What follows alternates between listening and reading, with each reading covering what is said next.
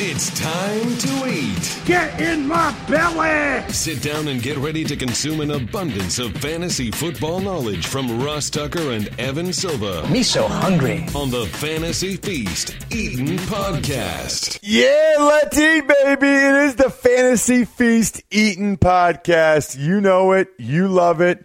You know that we are presented always by betonline.ag, your online sportsbook experts, and that the promo code is podcast1. You also know that he is Evan Silva. He's the star of the show. Thoroughly enjoy working with my man, Evan, each and every week. And love the off-season shows. I know why people love the August ranking shows, Tears of Evan. I know why people listen during the season for tips for their team. I get it, totally get it. But these off-season shows, highly, highly entertaining. Evan, of course, dominates over at Rotoworld, and I encourage you to check him out on Twitter at Evan Silva. I'm Ross Tucker, former NFL offensive lineman. If you listen to this podcast for a while, you already know that. But hey, could have new listeners each and every episode, which is great, especially when we have awesome guests on like we do today. You can hit me up on social media. I'm at Ross Tucker NFL, Twitter and Instagram. If you're a Facebook dude, it's facebook.com slash Ross Tucker NFL. Bunch of podcasts for you. Uh, you'll really enjoy Even Money podcast this week. We dove into the season win total numbers for the AFC. So Steve talked about Steve Fezzik talked about the increase, the decrease, where the betting numbers had come in. We gave our initial reaction about over, under, just right. So check out the Even Money podcast this week for sure if you haven't already. And then on tomorrow's Ross Tucker football podcast, we got Greg Cosell breaking down the D line like nobody else does. He had some really interesting comments to say about guys like Ed Oliver, about Brian Burns, and even about Quinnen Williams. I, I thought that was interesting. By the way, before I forget, before we get to Evan, uh, before we get to our guest, Evan, I, I did want to mention one thing. It's a few days into April already. Mother's Day will be here before you know it. And I just wanted to give you guys a heads up on something. It's called myfrontpagestory.com. This is not like a paid endorsement or anything.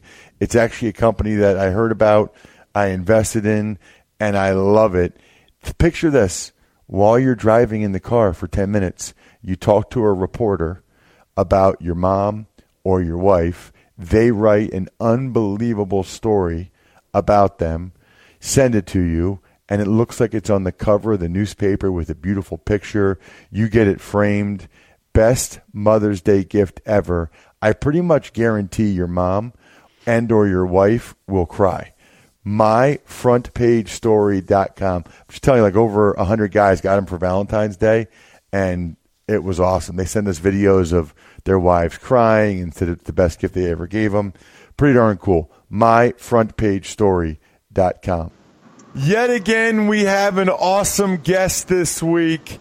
Absolutely love talking with a different guy each week, one of Evan's homeboys. Today it is Ryan McDowell. You need to follow him on Twitter at Ryan Mick23, MC23. Ryan actually does a podcast with my guy, Matt Williamson, and I see Matt tweet that M Dub, who I used to work with at the Four Letter Networks. I actually thought because of that, I thought Ryan had already been on the Fantasy Feast before. I think that's just I see uh, M Dub posting when you guys do your show. So why don't, why don't we start with that, Ryan? What show do you and uh, M Dub do? It's Dynasty, right? Yeah, yeah. It's called the Dynasty Blueprint, and once um, once Matt left that four letter network you, are speaking of, he uh, he wanted to keep podcasting. Reached out to me about starting a Dynasty podcast, and we've been doing that ever since. It's awesome. Uh, I love it. Now, give us your background, Ryan, because anybody that is making a career or is in the industry or frankly is to the level where Evan really wants to get them on the show, I always like hearing you know how they got to that point. Sure. So uh, it's it's actually not not my full time career, but uh, I'm I'm a teacher uh, as as my day job. Uh, but just started playing dynasty fantasy football about uh, about 15 years ago or so, and then seven years ago, uh, once Twitter was really picking up, I was pretty active on there in that in that fantasy football community.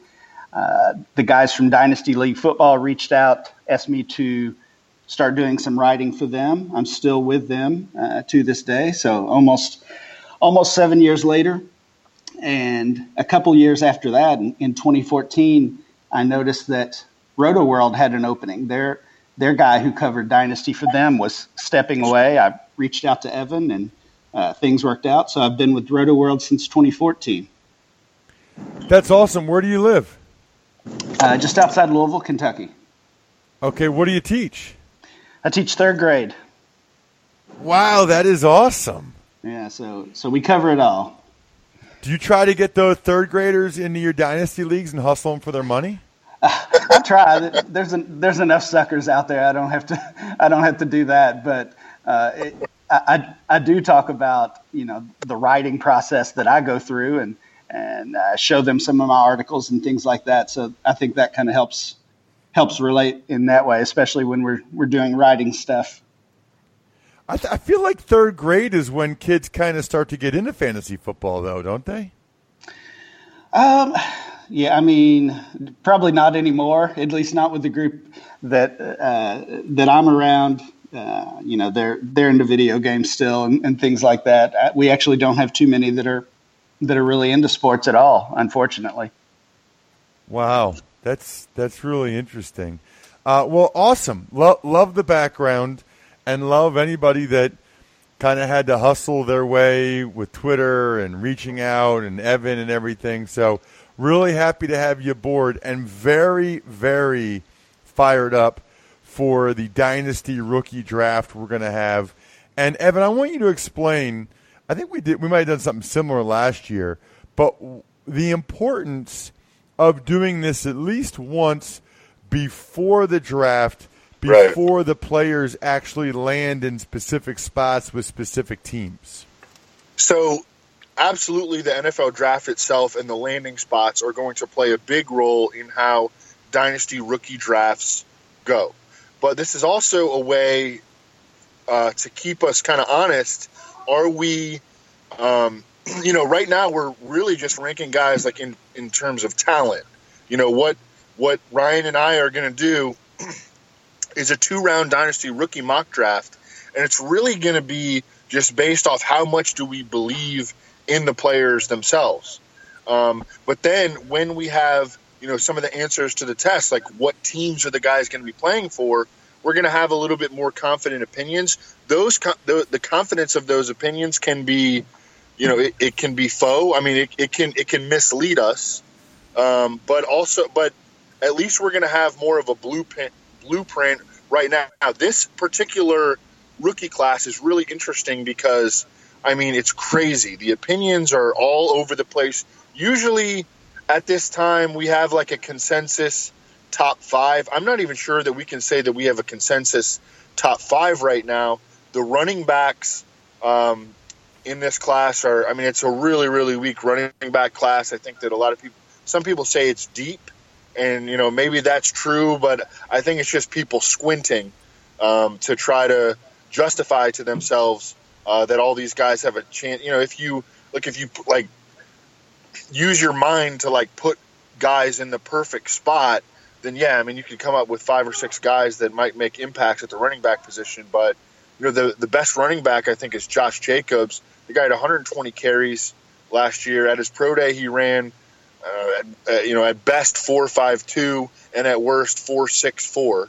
Um, you know, and then at the wide receiver position, it's great. I mean, there are some awesome big receivers uh, as prospects, but no one has them ranked the same way.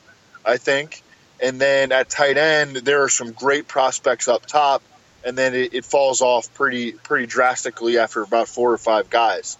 So it's going to be really interesting to see um, how Ryan and I go back and forth on this, and just Ryan's comments because Ryan pays attention to this stuff like year round, like even during the regular season. I don't. You know, I start to look at it um, after the, um, you know, just as I'm breaking down the NFL draft itself.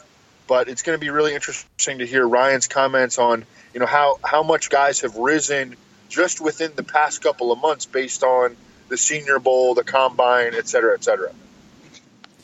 Love it. All right, let's get going. All right, Ryan, you start us off. All right. Uh, before I make this pick, I, I just want to say I, I, think that's really an interesting point you made, Evan, about guys like me who are watching these players year round and, and really throughout their college career versus others like you who are, are basically trying to play catch up at this point. I, I had a good conversation uh, last year, I believe, with Matt Harmon, who I, I think you guys have probably had him on the show and Matt's in the same position that you that you are. He doesn't necessarily watch a ton of college football, and and we kind of got to the point that we decided that could be a, kind of a good thing, just that fresh set of eyes, and you don't have those those preconceived notions about players. Maybe you don't even identify or, or recognize who was the top recruit, and I think sometimes we stick these players at the top of our ranks uh, because they were top recruits, because they were uh, they had success early in their college career, and we just kind of give them the, the benefit of the doubt. I, honestly, I think that's why a lot of dynasty players got stuck with Laquan Treadwell. Uh, he yeah. he was in that exact same situation, and and I, I fell into that trap myself. So um, I definitely still pay attention to college football and to these these top players throughout the year, but I also try to be uh, cognizant of of that uh, that danger, that trap. All right, yeah. so I'm going to go ahead and make this first pick. It's it's a tough one. Evan, you and I have, have talked about this a little bit over these over the past few days. I'm not sure there's a great top choice right now. The the guy I'm going to take is Hakeem Butler, the wide receiver from Iowa State. Just a huge dude. He's six five, uh, great ball skills, high points the ball. He, he's a deep threat. Some some concerns though with his hands, lots of drops uh, I don't I don't think any of these guys are perfect. You kind of alluded to that, Evan. And and the real concern now with Butler is is he going to be a first round pick? Because yeah. if he's not, there's no way you can take him with the first overall pick. So uh, that would even that draft capital that you, you spoke of earlier. That's that's going to uh, impact things. And if Butler's not in the first round, you, you certainly can't take him with the 101. And if I'm sitting there and in a real league, a real dynasty league with that 101 pick, I'd much rather trade down, give me a, a mid first and a late first, something like that. I think that's maybe the better option than than taking a shot on one of these guys. Yeah, that's that's perfect. I think that's really good analysis and think and something that people can start to think about with Hakeem Butler. It's really interesting because um, there's a group of, of football analysts that love him, and then there's a group of football analysts that are really, really low on him. Like Daniel Jeremiah doesn't even have him as a top 50 prospect. And that's not me like trying to call out Daniel Jeremiah. I love Daniel Jeremiah. I think he's awesome. And I, I read everything that he puts out. Um, but he also gets information from, you know, from teams, from actual NFL teams. And then uh, Lance Zierlein does as well. Lance Zierlein has Hakeem Butler as the wide receiver 13 in the draft. Now I talked to Lance Lance recently, and he was like, "Yeah, I'm going to go back and watch him because you know you got Greg Cosell out here comparing him to AJ Green. You got Waldman of football guys, you know, compare um, saying he's one of the best prospects that he's ever studied, and so just the the but the wide var- variance of opinions on Hakeem Butler makes him, you know, it's like Mike. Will this guy go in the third round? Like, if the guy goes in the third round or something, then it's it's you know we're to have to move him down the board because as you mentioned, I think the draft capital itself, not even necessarily the teams as much, but draft capital itself, where like where in the draft these guys are selected is going to go a long way towards determining um, where they are drafted after the draft in dynasty rookie drafts. Uh, for number two, I'm going to go with um, AJ Brown. Uh, to me, he reminded me a lot of Juju Smith Schuster when I saw him play. He played in the same offense as DK Metcalf, was way, way, way more productive. Uh, moved inside and out. Saw him play a lot in the slot, and I think he's a mismatch there. I think he's better as a player than N'Keal Harry, uh, who might go next. Will probably go pretty soon. Uh, but I, am a really a big fan of AJ Brown. I'm, I'm taking him uh, second overall. Yeah, I like that. I like that AJ Brown pick a lot. Uh, looking at, at my rankings and just how they've changed, even just in these two or three months of the off season, I've already ranked three different players as my top rookie available, and uh, you know maybe that's a case of me being a little wishy washy, but I, I, think it really speaks to uh, the class, especially the uh, the top of this draft class, and, and just how you know, kind of how jumbled up they are, really. Um, so AJ Brown is is not one of those guys, but he's he's really close. Uh, so I definitely endorse that pick at at 1.02. I'm going to take the guy you mentioned, N'Keal Harry, at the three spot. Uh, he is he's a player that I would say at this point, pre-draft, is the favorite to be the 101 in most rookie drafts. Uh, I run some mock drafts for Dynasty League football. We we use that to collect and build ADP data. So N'Keal Harry has been the number two player in February, number one player in March, number one player in April. So he's he's certainly uh, certainly up there, and like I said, the, he's probably the favorite right now to be that 101. Uh, he's he's also a versatile receiver. He can go in or out. He, he's he's going to offer something in the return game. I think when it's all said and done, he'll be a late first rounder in the NFL draft, and, and that will give him that draft capital that we're looking for. Yeah, that would certainly help him. Um, he checks a lot of boxes. You know, he he tested as a great athlete. He's big. Uh, he had a lot of run after catch production. Um, he had just a lot of production overall. I mean, he was a dominant three year player at Arizona State, and yeah, I mean, I think that he's a, a high floor pick. I mean, I think he's going to be at very worst like a, a plus NFL starter, and I think he might end up kind of being more of a big slot receiver. But it'll be really interesting to see uh, how how his his career trajectory. He's a lot younger than than Hakeem Butler, I believe, as well. Um, but yeah, I mean, real real solid prospect. Josh Norris and I actually did a, a podcast um, on five or six specific receivers. You can check that out on, on Rotoworld Football. Uh, for the next pick, I'm going to go with Josh Jacobs. Um, DK Metcalf now is starting to fall a little bit, but for Josh Jacobs, I, I think it's a trust the tape situation. I think he's a really good player, and you can see that when he is, um, you know, when you watch him play. Um, he did not have a lot of production. You know, last year he had 120 carries and um, he did, he has not tested great uh, at his pro day uh, this off season. But again, I'm trusting my eyes here, and I'm trusting you know like Daniel Jeremiah has him as the number eight overall player in the draft. I think he's the running back in this draft, maybe the only running back who has a chance to be a first round actual NFL pick. Um, and you know, if we see a team invest top 32 top 40 draft capital into Josh Jacobs, that's going to bode well for his NFL career and he just his chances of getting a lot of opportunities. And so much of this, especially in fantasy, is about just sheer opportunity. Jacobs is, is obviously an interesting case as he uh, was a backup throughout his career. I, have kind of compared him not not necessarily his play style, but just his his dynasty value and, and fantasy football value to what we saw last year from Sony Michel, who who was essentially kind of the one B for Georgia throughout his college career. He had a, a great late run there at the end of uh, last season, and then he ends up as a as a first round pick to the Patriots. I think we could see the same thing with Jacobs, like you said. Uh, with the 1.05, I'm going to take DK Metcalf, and and this is another just just really interesting case. Of course, we we've all seen the pictures of uh, him in the weight room and, and, just blown away by that. He came out and and, and dominated the combine, uh, especially when it comes to that 40 time. I think he ran a 4.33. We were all wowed by that, especially at, for a guy his size. He's 6'3", 228. And then the, the weird thing that happened with him, though, from a fantasy perspective is in these mock drafts, his value actually dropped. In February, he was the number one player off the board, the number one rookie we all wanted. And since that combine, he's falling.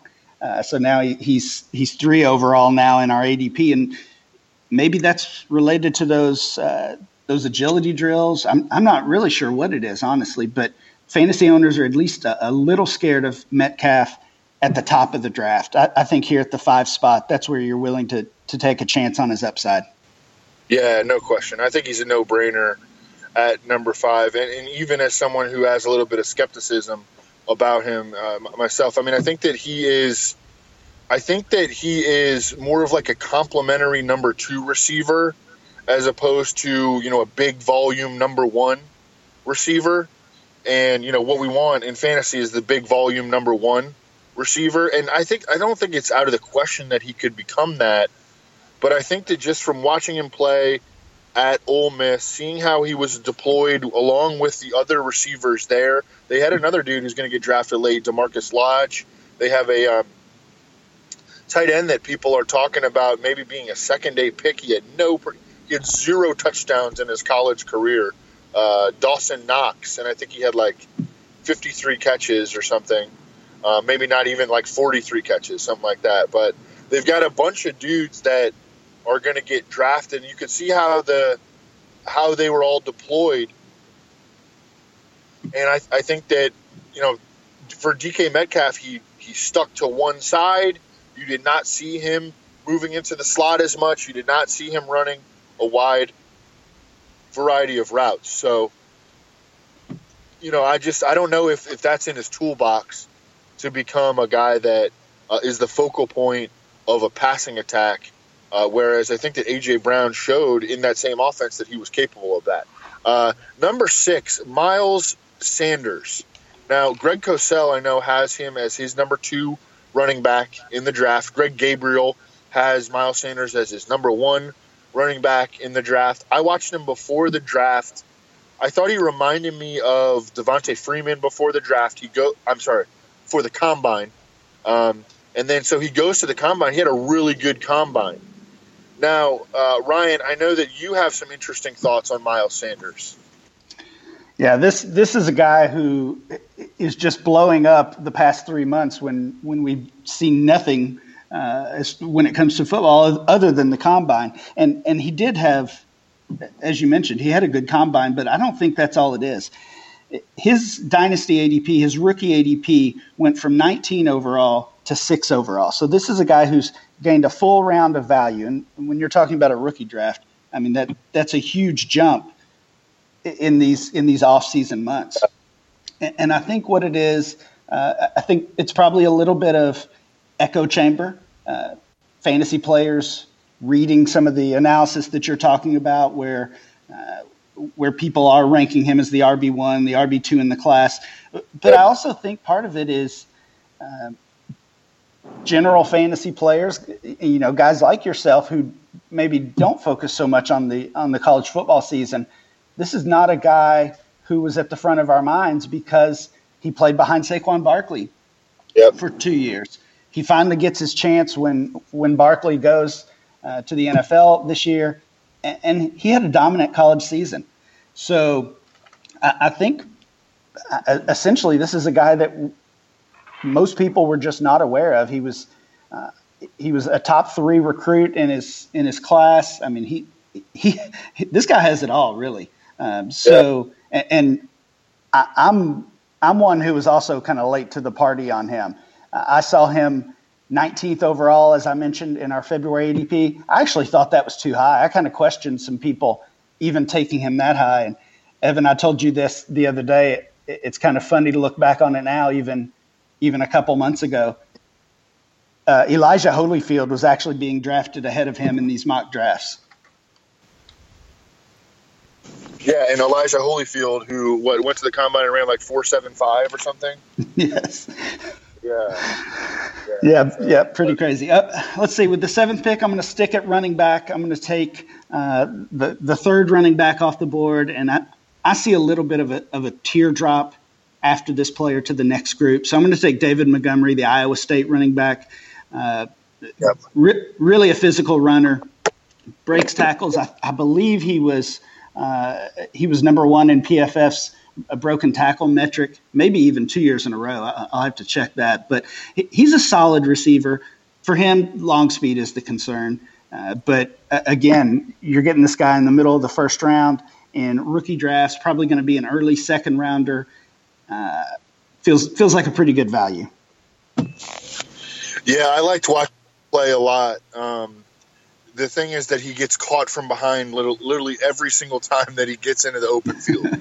I mean, he never ever finishes off, you know, like like a, a house call run. I mean, I think he had um, Hayden Winks had some stats on him. He had like zero touchdowns from outside the red zone. Um, you know, so he's, but I think he's a good football player. I, I really do, and I think he.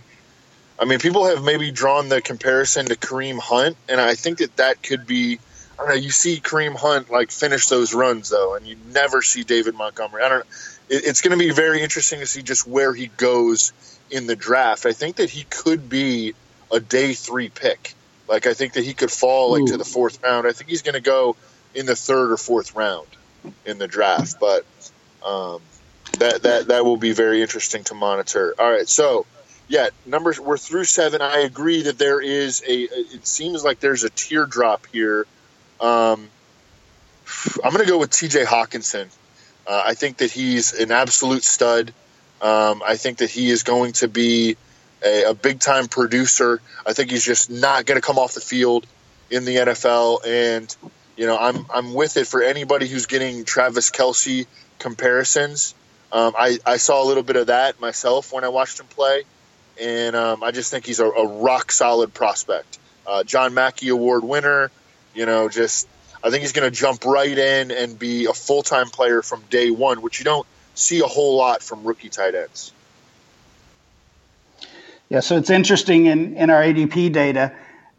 Hockenson's teammate, Noah Fant, who I'm sure will come off the board very soon, he's consistently being drafted ahead of Hockenson. So at, at this point, Fant seems to be the fantasy favorite everything we look at when it comes to mock drafts from from those folks we trust says Hockenson will be the first uh, the first tight end off the board.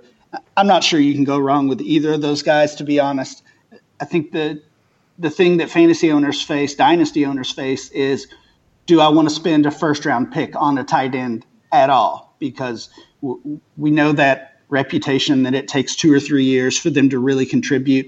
I think that's kind of being broken a little bit with what we've seen the past couple of years with uh, Evan Engram, especially, but uh, just just a really solid, underrated tight end class from 2018. Even guys like Ian Thomas and Chris Herndon uh, gave us some solid production. So uh, I like I like both of those tight ends here at this point in the first round. I'm not going to take Fant. Maybe you'll grab him soon. With the eighth pick, I'm going to take Kelvin Harmon, the NC State wide receiver.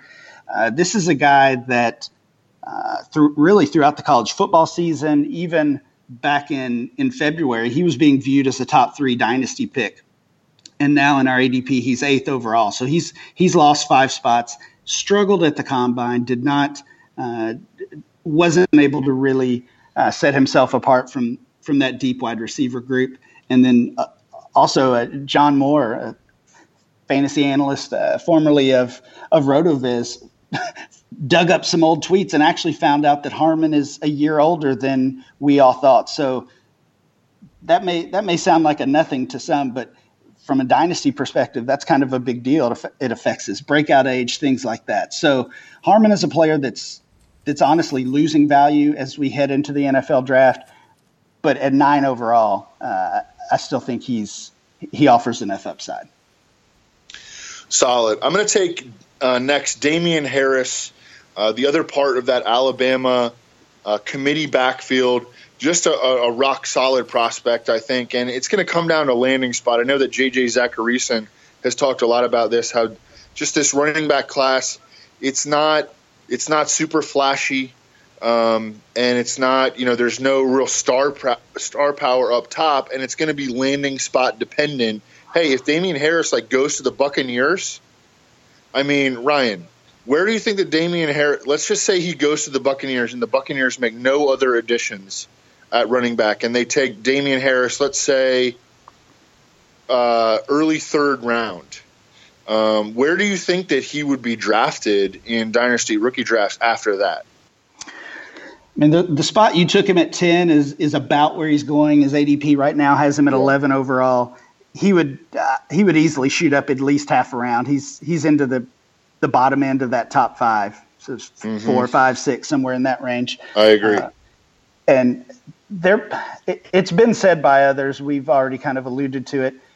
I'm, I can not remember a, a rookie class that was more landing spot dependent than this one, especially when it comes to the running backs, but the wide receivers as well. Because you look at some of these some of these landing spots. The Bills are going to take a wide receiver early. The Ravens are going to take a wide receiver early and, and both of those are a little scary when it comes to uh, your fantasy receivers playing for those teams. Mm-hmm. Uh, at 11 overall, I'm going to take one, one, of my personal favorites. This is actually a, a, pretty big reach according to my data, but I'm going to take JJ Arcega Whiteside. He's 19 overall. He's dropped quite a bit since the combine because he didn't work out. I think he may be dealing with a, a minor knee issue.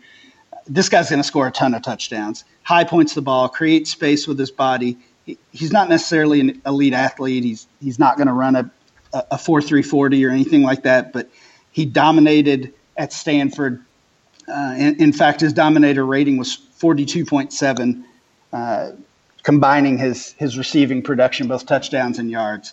So to get this kind of touchdown score late in the first round, I love it.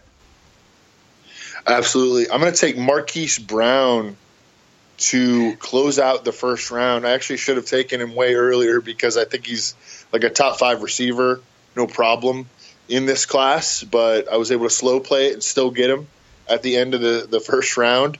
Um, man, I, you know, I'm really skeptical of guys that, you know, I just see on paper, oh, he's 166 pounds. And then I watched him play and I was like, I'm not skeptical of him. Like Marquise Brown is awesome.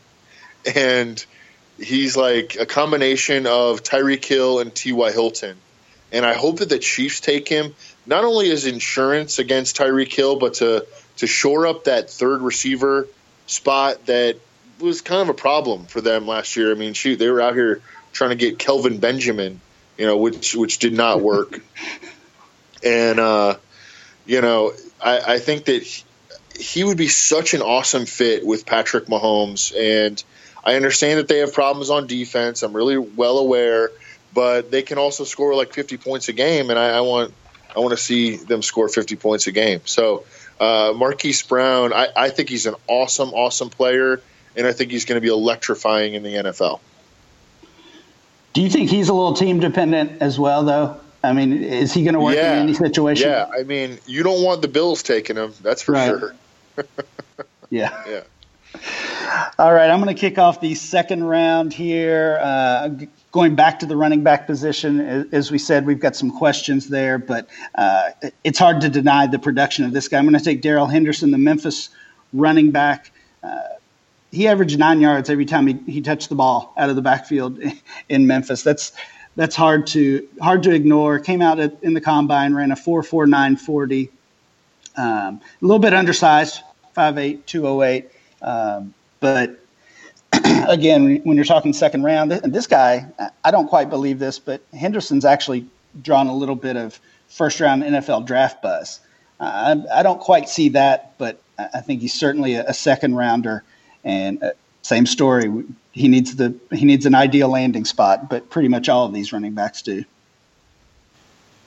I'm going to take Kyler Murray next. Kyler Murray. Um, and this is you know we're we're kind of doing a, a, mock of a one quarterback league, but I think that with his dual threat ability, and I think he's I, I think he's he's got a good probability of becoming a long term NFL starter.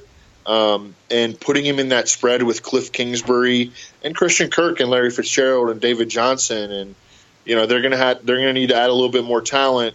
But I mean, they've got a decent little foundation there. They they went hard to try to upgrade their offensive line in the offseason. I think that Kyler Murray is just going to give them a, a, whole different dimension offensively, and I think it could be really, really fun and really good in fantasy to the point where, you know, maybe we're using Kyler Murray in DFS as a rookie at times uh, based on his price. But I'm going to go with him. That dual threat ability is so so big.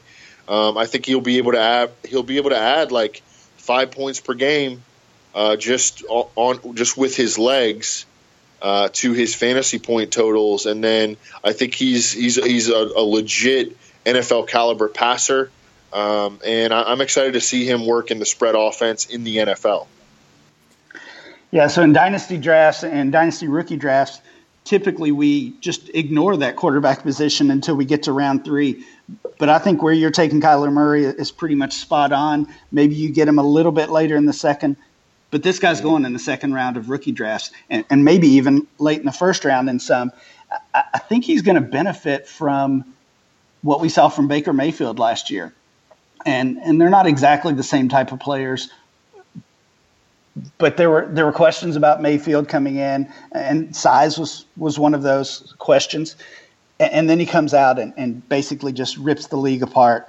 And the hype that he has going into his second season, I think, is actually going to help Murray from a fantasy value perspective. At, at 15, I love it.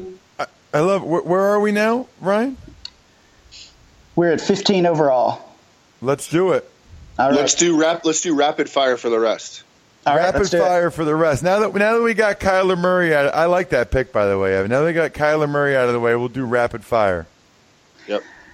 All right, 2.03, 15 overall. I'm going to take Noah Fant, the other tight end. I think once one of these guys come off, comes off the board in rookie drafts, it's going to be uh, it, it's going to be the signal for the next guy to, to be drafted. So Fant at 15. I'm going to go Andy Isabella. I, I I think he should be used as an outside receiver in the NFL. I really like the comparison to Brandin Cooks. He's not as good of a slot receiver, I didn't think, uh, but I think it's he might get typecast as that by some teams. But I think he's an outside receiver. I'd love to see him land on the Patriots, of course.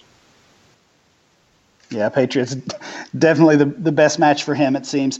Uh, at 17, I'm going Justice Hill, change of pace back from Oklahoma State really liking what I, what I've seen from him, and uh, I think he's he's moving up the boards. Ran a four four forty, and uh, I've seen some comparisons to Reggie Bush, so I like that.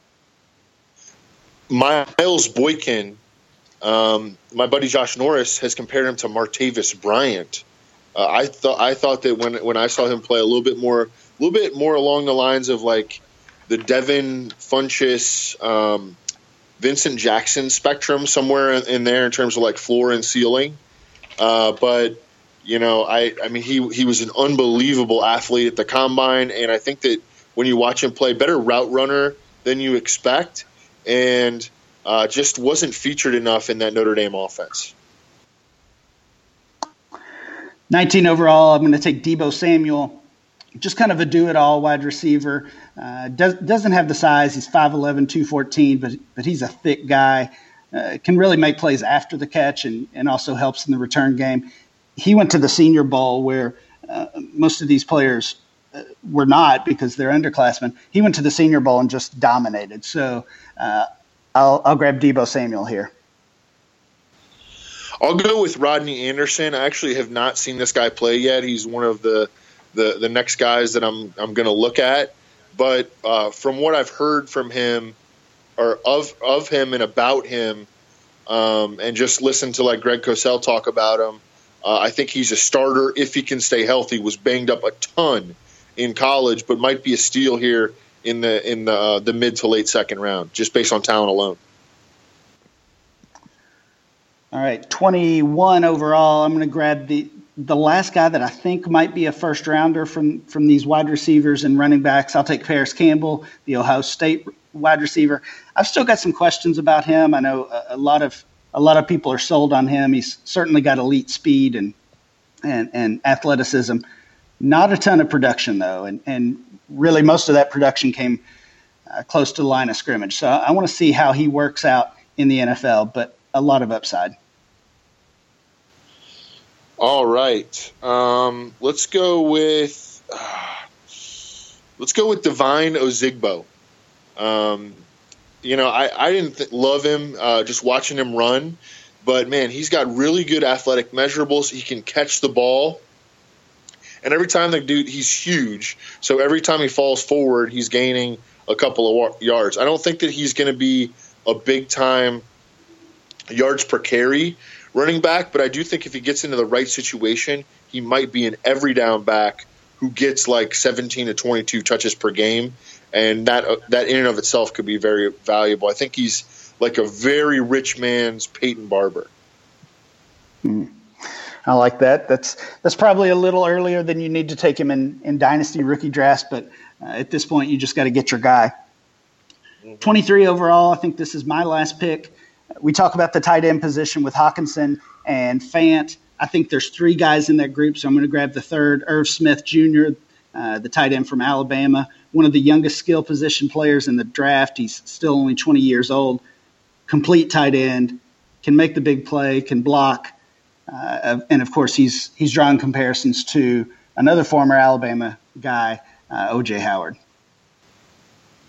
All right, and I'm going to finish it up with Jace Sternberger. So Dwayne Haskins, by the way, does not go in uh, either uh, in, in, our first two rounds. I'm going to go with Jace Sternberger though, and um, I just I, I, think he's a really good player. You know, c- coming out of Texas A&M, for me, I think he's the number three tight end in this draft, or at least he's neck and neck with Irv Smith behind the two Iowa guys.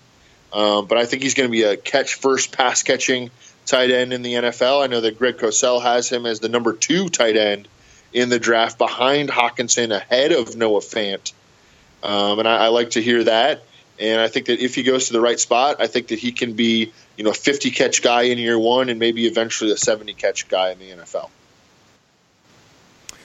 Love it. Um, and I love when Greg Cosell gets mentioned. He will be on tomorrow's Ross Tucker football podcast breaking down the D line, and he had some interesting things to say about Quinnen Williams as well as guys like Brian Burns. I thought it was really interesting. Ryan thoroughly enjoyed it. I guess my only question is if you're a teacher, who's watching your third grade kids right now? That's a good question. We're, we're actually on spring break. We are we're down in Hilton Head, South Carolina. Oh, nice. Okay. I was thinking Dude, I would totally be like the third grade teacher. I'd be like, dudes, I got to do a podcast. I'm putting a movie on. Here's Top Gun. Before. Here's Top Gun. It's awesome. You'll learn everything you need to know about what to say to girls. I got to do this podcast with Evan and Ross. I'll be right back. maybe, maybe next time. hey, check him out on Twitter at Ryan Mac 23, Ryan MC 23, and certainly check out his podcast with my guy, Matt Williamson. I'll actually be on Matt Williamson's podcast, uh, another Matt Williamson podcast, Locked On podcast tomorrow. So a lot of intermingling here. Really enjoyed it. Thanks so much, Ryan. Thanks for having me, guys. Appreciate it. Good work as always, Evan. Love it. Also, love the fact that we still have three college basketball games to go. It is Final Four weekend, everybody. Get excited. There's no more AAF to bet on, so you got to bet on the Final Four, and you got to do it at betonline.ag using that awesome promo code podcast1 if you haven't already, so that you get that 50% welcome bonus. That's the key. Free money. And no, I didn't win the bracket challenge. My bracket's all busted up like a lot of people. I think I had Duke and UNC in the championship game. Didn't happen. Really, no blue bloods, other than I guess if you count Michigan State. But it'll make it more interesting.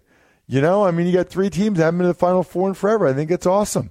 I'm happy for those kids. I'm happy for their schools. It's a much bigger deal than if it's Duke and North Carolina and Kentucky and Kansas, like it seemingly always is. Anyway, if you're going to place your bets, do it at betonline.ag and use that promo code podcast1. Just got an email yesterday with someone that did exactly that and uh, wants to be entered for the sponsor confirmation email uh, contest that we have on the Ross Tucker Football Podcast. So that's awesome. Other than that, by the way, I'm stuffed. That was excellent. I think we're done here. Thanks for listening to the Fantasy Feast podcast.